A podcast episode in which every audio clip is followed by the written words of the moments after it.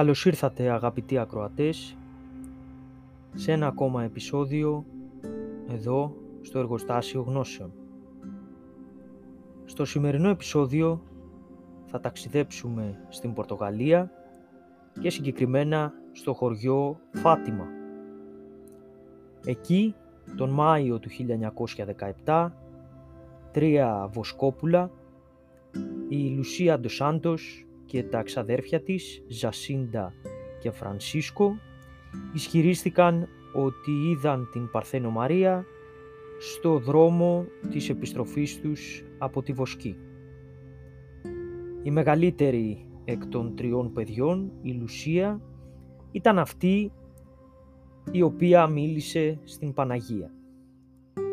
Η Παναγία πληροφόρησε τα παιδιά πως θα εμφανίζεται μόνο σε εκείνα την 13η ημέρα κάθε μήνα για τους επόμενους έξι μήνες. Τα παιδιά μετέφεραν όλα όσα είδαν και άκουσαν στους γονείς τους, καθώς και σε άλλους ανθρώπους από το χωριό. Πολλοί ήταν αυτοί που τους λιδόρισαν και αρκετοί φυσικά ήταν εκείνοι που πίστεψαν τα τρία βοσκόπουλα. Όσο περνούσε ο καιρός, πλήθος πιστών κατέφθανε στο χωριό, κυρίως τις ημέρες τις οποίες εμφανιζόταν η μητέρα του Θεού, όπου την έβλεπαν τα τρία παιδιά. Πιο διάσημη εμφάνιση, αν μπορούμε να πούμε, της Παρθένου Μαρίας στα παιδιά του χωριού Φάτιμα είναι αυτή στις 13 Οκτωβρίου του 1917. Στο βιβλίο του Αμερικανού συγγραφέα, σκεπτικιστή και αναλυτή του παραφυσικού John Nickel, το οποίο λέγεται Looking for a Miracle, διαβάζουμε τα εξής. Υπολογίζεται ότι περίπου 70.000 άτομα παρευρέθηκαν στο χώρο προσδοκώντας την τελευταία επίσκεψη της Παναγίας και με πολλούς να περίμεναν ότι θα έκανε ένα μεγάλο θαύμα. Όπως και πριν, η Παναγία εμφανίστηκε και πάλι μόνο στα παιδιά αναγνωρίζοντας τον εαυτό της ως η κυρία του Ροζαρίου. Εδώ να αναφέρουμε ότι ε, τότε στην Πορτογαλία, ε, όπως και σήμερα, ε, επικρατούσε ο καθολικισμός.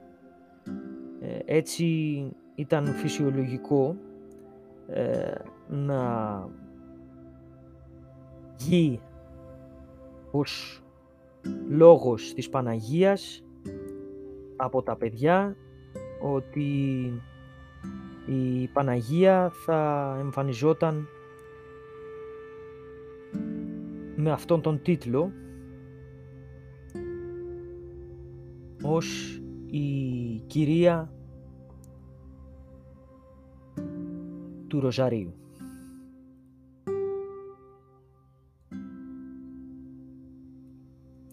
Παναγία λοιπόν προέτρεψε τους κατοίκους να μετανοήσουν και να χτιστεί ένα παρεκκλήσι στο όνομά της στον χώρο αυτό. Επίσης έκανε και κάποιες προβλέψεις τις οποίες ήξεραν μόνο τα παιδιά και μία από αυτές ήταν το τέλος του Πρώτου Παγκοσμίου Πολέμου, καθώς και κάποια άλλα άγνωστα οράματα. Η Λουσία λοιπόν να φωνεί ο ήλιος. Όλος ο παρευρισκόμενος κόσμος κοιτάζει προς τα πάνω και βλέπει έναν ασημένιο δίσκο ο οποίος είχε αναδυθεί πίσω από τα σύννεφα, το γνωστό ως θαύμα του ήλιου. Η αλήθεια είναι ότι δεν ανέφεραν όλοι το ίδιο πράγμα από τους παρευρισκόμενους. Μερικοί παρόντες ισχυρίστηκαν ότι είδαν τον ήλιο να χορεύει γύρω από τον ουρανό. Άλλοι είπαν ότι ο ήλιος έμοιαζε να κατευθύνεται προς τη γη, φοβούμενοι ότι θα μπορούσε να συγκρουστεί με τον πλανήτη μας. Ενώ άλλοι ανέφεραν ότι είδαν απλά λαμπερά χρώματα να ξεπηδούν από τον ήλιο. Επίσης υπήρχαν και κάποιοι οι οποίοι δεν είδαν τίποτα ασυνήθιστο. Όλο αυτό το γεγονός κράτησε περίπου 10 λεπτά και το θαύμα του ήλιου, όπως έγινε γνωστό, είναι ένα από τα πιο γνωστά γεγονότα στη Φάτιμα. Πολλές εξηγήσεις έχουν δοθεί για το γεγονός αυτό. Οι πιστοί, οι Ρωμαιοκαθολικοί, ισχυρίζονται ότι είναι ένα θαύμα, ότι όντως η Παναγία εμφανίστηκε σε αυτά τα παιδιά και έδωσε και κάποιες χρήσιμες συμβουλές, κάποιες αποκαλύψεις και μάλιστα στο μέρος αυτό πλέον σειραίουν πολλοί άνθρωποι κάθε χρόνο για να αποτίσουν φόρο τιμής στην Παναγία και να προσκυνήσουν. Όσον αφορά τις επιστημονικές εξηγήσεις, πολλοί λένε ότι αυτό το οποίο αντίκρισαν οι άνθρωποι που ήταν παρόντες στη Φάτιμα εκείνη την ημέρα ήταν ένα παρήλιο, ένα κομμάτι φωτός που μερικές φορές εμφανίζεται δίπλα στον ήλιο. Παρόλα αυτά, τα sandogs όπως λέγονται είναι συνήθως ακίνητα, ωστόσο οι άνθρωποι νόμιζαν ότι είδαν τον ήλιο να κινείται. Επίσης, υπάρχει η θεωρία η οποία έχει βάση και είναι αυτή ε, της οπτικής ψευδέστησης. Όταν λοιπόν τόσοι πολλοί άνθρωποι κοιτάζουν προς τον ουρανό, ελπίζουν, προσδοκούν και προσεύχονται για να δουν κάποιο σημάδι από το Θεό. Είναι λοιπόν πάρα πολύ πιθανό, αν κοίταζαν για πολλή ώρα τον ουρανό και με τη θέληση του να δουν κάτι, να παρουσιάστηκε μπροστά τους μια ψευδέστηση δεδομένου του ότι και τα μάτια τους, σε συνδυασμό με το μυαλό τους, θα ήθελαν να δουν αυτό για το οποίο πήγαν στο συγκεκριμένο σημείο.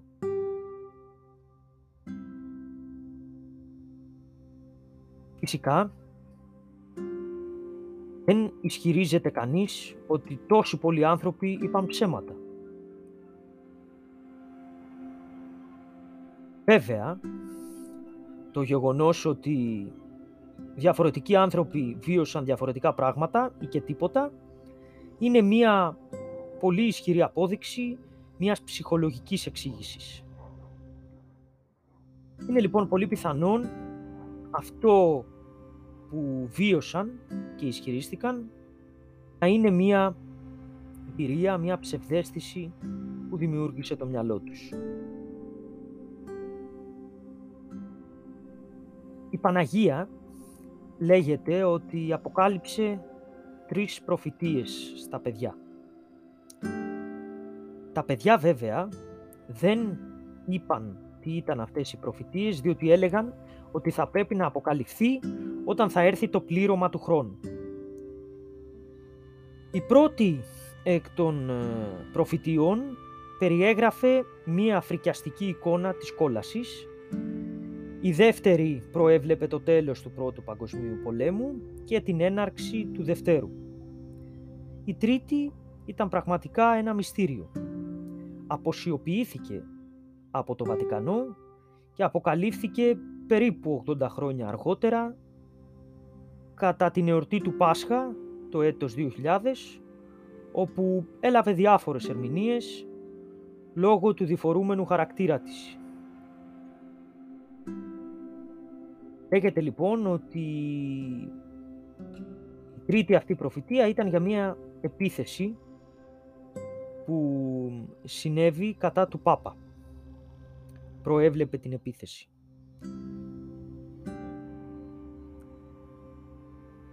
Όσον αφορά τα τρία αυτά παιδιά, το πώς μπορούμε να τα κρίνουμε για αυτά που είδαν, μην ξεχνάμε ότι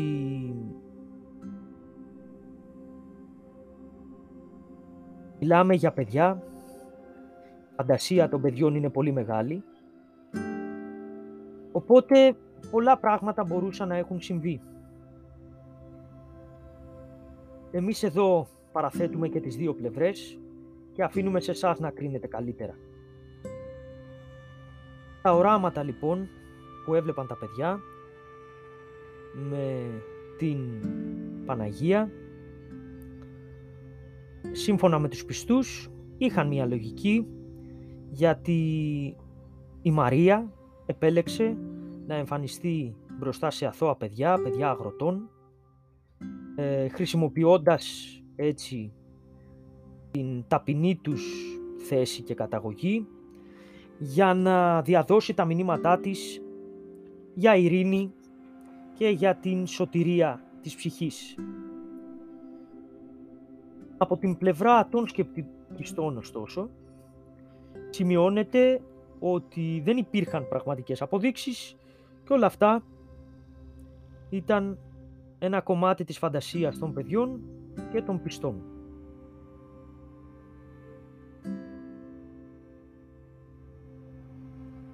σε ό,τι έχει να κάνει με τις προαναφερθήσεις ε, προφητείες γράφτηκαν μετά τα γεγονότα καθώς είπαμε ότι σύμφωνα με τα παιδιά ε, δεν έπρεπε, δεν ήταν η ώρα να αποκαλυφθούν γράφτηκαν λοιπόν πολύ μετά οπότε δεν μπορούμε να μιλάμε με σιγουριά για αληθινές προφητείες. Η Λουσία Ντοσάντος, η πρωταγωνίστρια αν μπορούμε να την χαρακτηρίσουμε έτσι, του θαύματος της Φάτιμα, έγινε μοναχή και πέθανε σε ηλικία 97 ετών το 2005. Κατά τη διάρκεια της ζωής της ισχυρίστηκε ότι είδε κι άλλες φορές την Παναγία. Ο Πάπας Βενέδικτος, ο 16ος, ήταν αυτός ο οποίος επιθυμούσε να ξεκινήσει η διαδικασία αγιοποίησης της Λουσία. Τα ξαδέλφια της δυστυχώς έφυγαν πολύ νωρίς από τη ζωή. Ο Φρανσίσκο σε ηλικία 11 ετών και η Ζασίντα σε ηλικία 10 ετών το 1919 και 1920 αντίστοιχα όντας θύματα της Ισπανικής γρήπης. Τα δύο αδέλφια ανακήρυξε όσιους ο Πάπας Ιωάννης Παύλος ο δεύτερος το 1989. Αυτή ήταν η σημερινή ιστορία μας, το λεγόμενο θαύμα της Φάτιμα τα συμπεράσματα δικά σας. Να είστε καλά, θα τα πούμε πάλι σύντομα.